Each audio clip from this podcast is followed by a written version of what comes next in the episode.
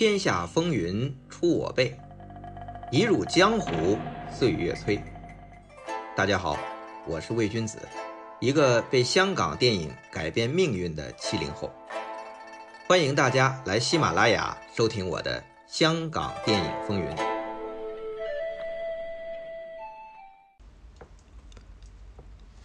一九八五年，新艺城遭遇危机，丢掉了年度票房冠军。并在当年重要档期推出的电影都被嘉禾狙击，连续败北之后，新艺城士气低迷。到一九八六年，老大卖家居然被曾志伟策反，跑出去和洪金宝一起拍了一部《最佳福星》，排在嘉禾院线上映。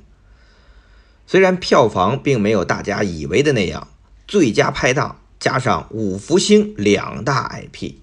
会破掉所有记录，它最终也只有两千三百万港币，甚至都不如《最佳拍档》和《五福星》任何单独一集的票房高。这除了说明一加一未必大于二之外，就是让新艺城几位主脑军心涣散了。当年集体创作、集体监制的方式已经没有办法继续，干脆啊，大家就分开。虽然还是新艺城出品。但制作管理一分为三，卖家石天、黄百鸣三人各带一组，分组监制创作，找导演拍，成本单独核算，自负盈亏。除了他们这三组，徐克、施南生的电影工作室也算一组。所以从一九八六年开始，新艺城七人集体创作小组分成了四个赛道。这七怪之外还有。曾志伟和泰迪罗宾之前呢已经提到，曾志伟早已经离开新艺城，泰迪罗宾是一九八六年拍完《卫斯理传奇》之后才离开。他曾经一度和曾志伟联手拍过戏。话说回来，一九八六年新艺城进行分组赛，这已经是这间传奇公司的后半程了。徐克这块我们曾经在《英雄本色》的专题系列讲到。他和吴宇森合作的《英雄本色》在最佳福星之后两个月就打破了所有香港票房纪录，开创了英雄枪战片的潮流，也让徐克更有底气拍他喜欢的题材类型，而且不用都是喜剧了，所以才有了后来的《倩女幽魂》《笑江湖》《黄飞鸿》系列。有关这些经典电影的风云故事，新一城专题完结后啊，我会单开专题讲述。那今天我们专讲新艺城这三个老板的分组赛，各自成绩如何？这么一比较啊，还挺有意思。新艺城电影在七人小组集体创作时代，因为过于追求商业和娱乐性，忽略导演的个人风格打造和表达，虽然市场获得成功，但也出现了很多批评的声音。声音最多的就是审美疲劳。因为看多了呀，感觉都是一个模子里印出来的。那到新艺城分赛道的时候，正是英雄本色大卖，大家也开始改变思路，不再只做喜剧片，尝试各种题材和类型。而且因为各自为战，三个老板都要寻找自己的团队和核心导演。结果呢，是石天从邵氏里找，黄百鸣从 TVB 里找。卖家则是从自己的新朋旧友里找，所以这新艺城的下半程其实还挺丰富多彩的，我们可以一一比照。先说十天啊，七人小组时代就被称作悲观时。一九八五年，他亲自上阵指导的《恭喜发财》代表新艺城出战春节档，结果是丢掉了保持三年的票房冠军。这让他一度很失意，有点打不起精神，重新投入电影行业。直到《英雄本色》大卖，吴宇森和徐克看到老朋友这种低迷状态，就在续集里专门为他量身定做了一个深受打击、东山再起的大哥龙四的角色，以此来鼓励他。石天呢，一贯是喜剧高手，但好的演员，悲剧、喜剧他都能拿捏。像经典悲剧《大错车》，其实就是十天的概念，可惜他没演。英雄本色》续集这龙四的悲情和落魄，石天就诠释的让人印象深刻。而这部戏之后，石天也确实抖擞精神，开始在自己的赛道上发力。他本来啊是在邵氏做演员的，这次单兵作战，就找来了邵氏的三个导演：孙仲、王忠、霍耀良。孙仲拍了惊悚片《夺命佳人》和江湖片《义胆红唇》，王忠呢是拍了爱情喜剧《长短脚之恋》，霍耀良是拍了动作喜剧《八宝奇兵》。这么一列题材看着很丰富，但问题是，除了《义胆红唇》和《长短脚之恋》，因为是最当红的周润发主演，都卖过了一千万，其他成绩啊都差强人意。我自己是比较喜欢石田监制、霍耀良导演的，根据日本漫画《泪眼煞星》改编的跨国动作片《红场飞龙》。这部戏是跑去俄罗斯取景，动作眼花缭乱，概念类似现在的漫威超级英雄片，但有很多中国元素和动作，在我的录像厅时代还是很激发少年荷尔蒙的。那部戏因为是许冠杰主演，票房也过了一千万。算过得去吧。那石天在新艺城的最后一部戏，是他亲自上阵主演，程晓东和徐克联合导演的《才叔之横扫千军》。他改编自香港的同名漫画，主演除了石天，还有张学友啊、梁家辉呀、高丽红呀、袁洁莹啊、袁奎啊，一般明星演员，是一部非常生动有趣的抗日题材动作喜剧，其中几场搓摸戏。我觉得比刀马旦还好玩，可惜上映后票房惨淡，这对石天多少应该是一个刺激，因为这之后啊，他就离开影坛，不再现身了。当时是一九九零年。小兰，你三岁，我在战火中把你捡回来，彩叔从没离开过你。现在彩叔要到很远的地方。做很重要的事情。这个家虽然只是四面土墙，以后你就是它的主人。好好长大，蔡叔留字。相比十天从邵氏找导演，黄百鸣啊，本来是有一个得力导演叫高志森。高志森算是黄百鸣一手提拔培养的，首部《开心鬼》就获得成功。但高志森后来就被德宝百万港币一部的高薪挖走了，一起走的还有黄百鸣合作的新浪潮导演于仁泰。黄百鸣和于仁泰拍过一部《灵气逼人》，反响很好。这于仁泰啊，以后我们可能会提到，因为他拍这种惊悚灵异片很成功。后来他也去了好莱坞拍这种鬼娃新娘系列，也很成功。当然，于仁泰。最让我们熟知的电影应该是张国荣、林青霞的那部《白发魔女》。那话说回来啊，这黄百鸣没了高志森、于仁泰这些得力助手，怎么办呢？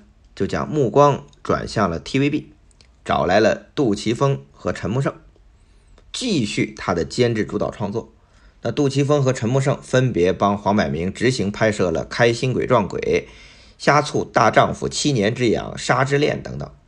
那一九八八年的春节档，黄百鸣监制、杜琪峰导演的《八星报喜》大收旺场，再次夺得了年度票房冠军。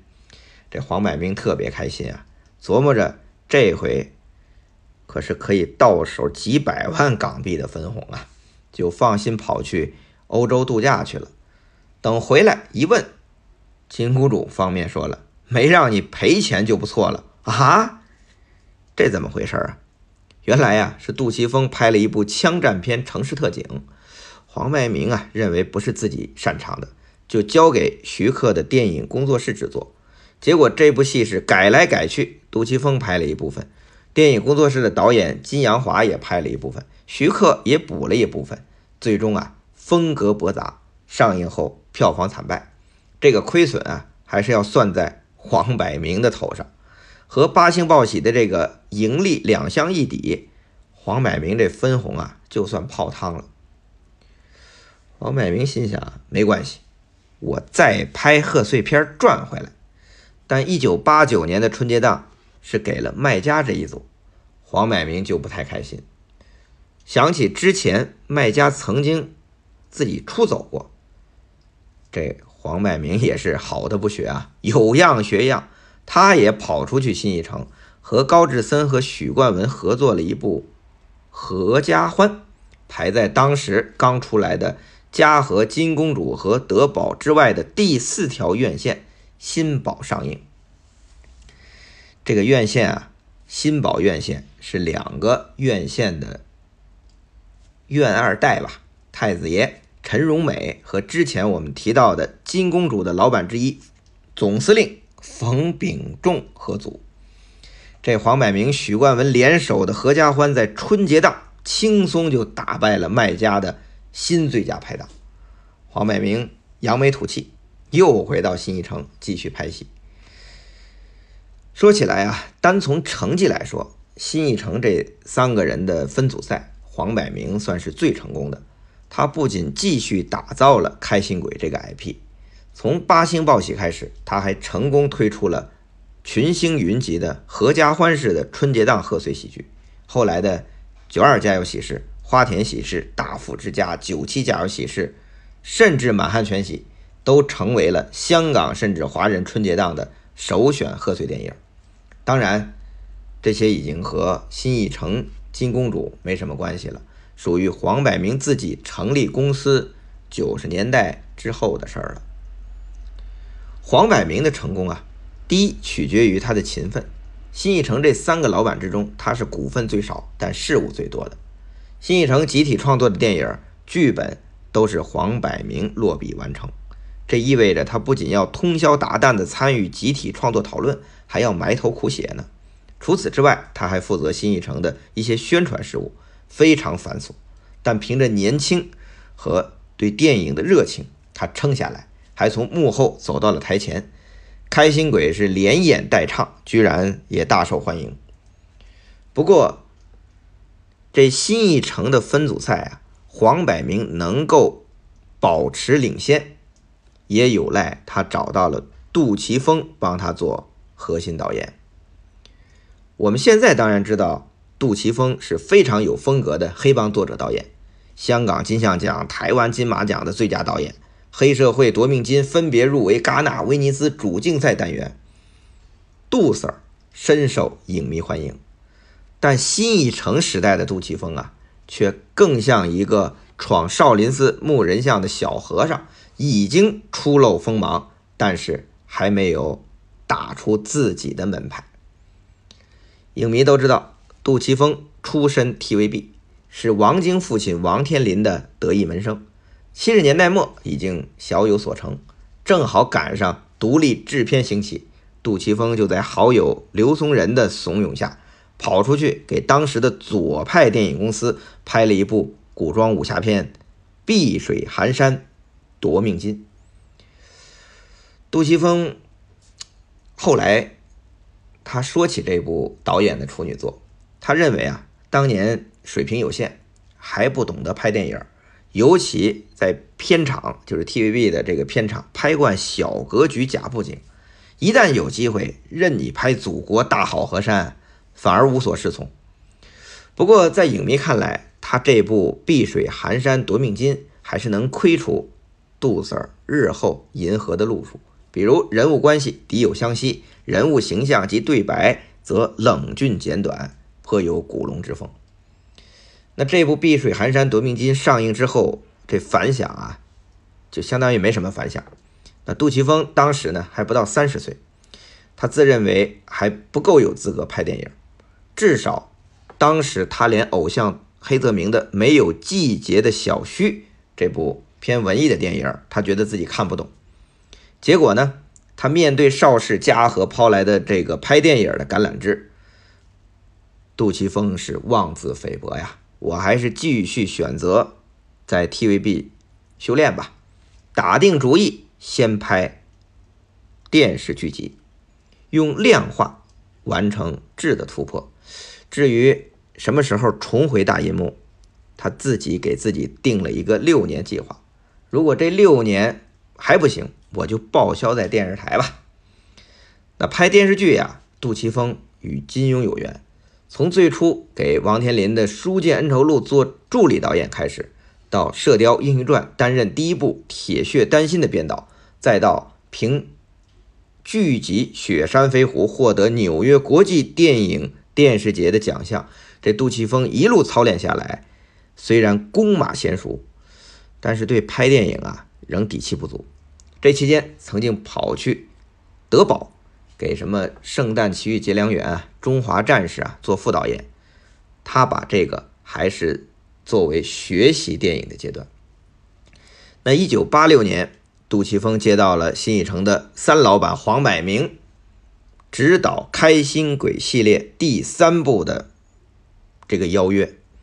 那对于这个机会啊，杜琪峰其实一直犹豫，因为《开心鬼》前两集成绩很好，他怕他拍。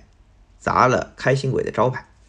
不过，黄百鸣跟他说了：“我呢，已经请了徐克做特技，林岭东指导飞车场面。有了这两颗定心丸，杜琪峰又找来了他在 TVB 时代的好朋友、好搭档程晓东担任动作指导，为开心鬼撞鬼再添保险，最终令第三集水准更胜前两部。”票房成绩也不错，那这一下不仅黄百鸣是眉开眼笑，接着又拉着杜琪峰拍了很多票房成功之作，也引来了不少片商对杜琪峰的赏识。当时呢，杜琪峰仍在无线，面对众多电影制作公司的邀请啊，也是为之心动。那 TVB 的，也就是无线的高层，为了挽留杜琪峰。不惜一改吝啬的作风，先付了一笔可观的定金，安排他与邵氏与无线合营的一个电影公司叫大都会。周星驰的好几部电影，什么《审死官》啊、《济公》啊，都是和杜琪峰合导的，都是这个大都会电影公司出品的。就是安排杜琪峰与大都会电影公司签了长约，然后呢，又签了无线电视台的监制合约。让他负责制作无线大电影。什么叫无线大电影啊？就是用录像带拍摄九十分钟长度的单元电视剧，放当年就是电视电影，放现在可能就是网大吧。另外呀，杜琪峰还享有许多特别的优待，比如给大都会拍电影不需向无线请假呀。就是对于杜琪峰这档人才，TVB 和邵氏都是一路绿灯。不过，对于杜琪峰来说，这一阶段仍属于盲目无知。他导演的首部警匪片《城市特警》，不仅他自己不满意，监制徐克也不满意，还连累老板黄百鸣赔了钱。连他在这阶段志在为老板完成心愿的目的，也就是必须卖座，也没达到。但是，作为一名有追求的电影导演，如果名利的丰收与创作的乐趣都不能成正比，那一定是个危险信号。那如果说这个阶段杜琪峰最满意的作品是谁呢？我觉得不管影迷还是杜琪峰自己，都会只选一部戏，就是《阿郎的故事》。关于《阿郎的故事》的创意，监制黄百鸣说。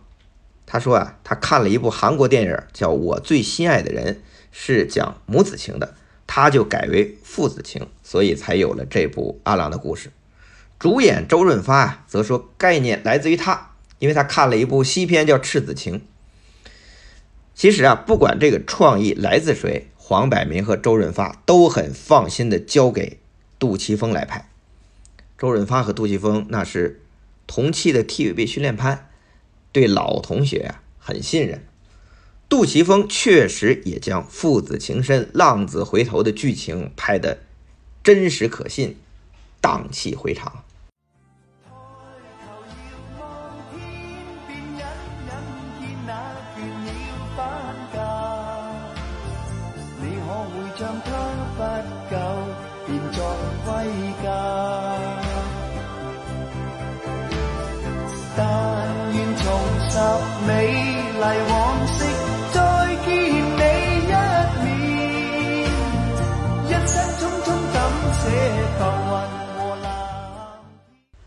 周润发演这种不羁的小人物，那别说了，相当的生动。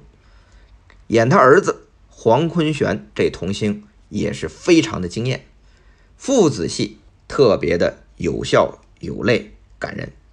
那最后的摩托车比赛这悲情结局啊，是杜琪峰的创意，配上罗大佑的歌曲，简直是无敌催泪。不仅女孩，就算是我们这些硬汉，也是每看必落泪。后来韩寒拍《飞驰人生》，不用问，一定有参照。那罗大佑为阿郎的故事做了两首歌，《你的样子》和《阿郎恋曲》，都是经典中的经典。我这个不会唱歌的，每到 KTV 也都能吟唱。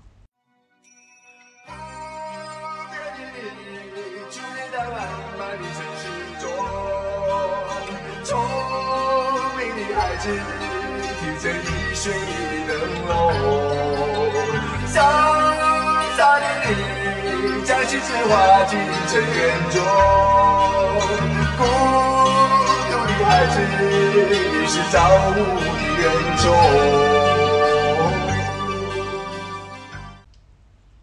这两首歌，我认为和黄沾的《沧海一声笑》和《男儿当自强》可以并称港片最佳歌曲。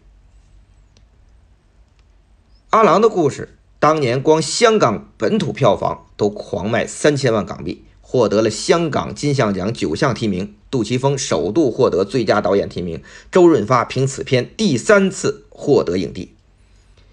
那是香港电影最美好的时代，也是新艺城最后的辉煌。那么关于新艺城的这专题啊，也即将到最后，啊，当然不是最后啊。这还不是最后一讲，大家别误会，下一期才是，因为我还没讲到除了徐克、杜琪峰、吴宇森之外，我另外最喜欢的一位香港导演。如果说杜琪峰在新艺城阶段还没形成自己风格，属于完成老板心愿的阶段，那么这位导演则在新艺城形成了自己的风格美学，并且名扬国际。并且帮卖家在新一城后半段的分组赛是大放异彩。这位是谁呢？影迷们早猜到了吧？下回见。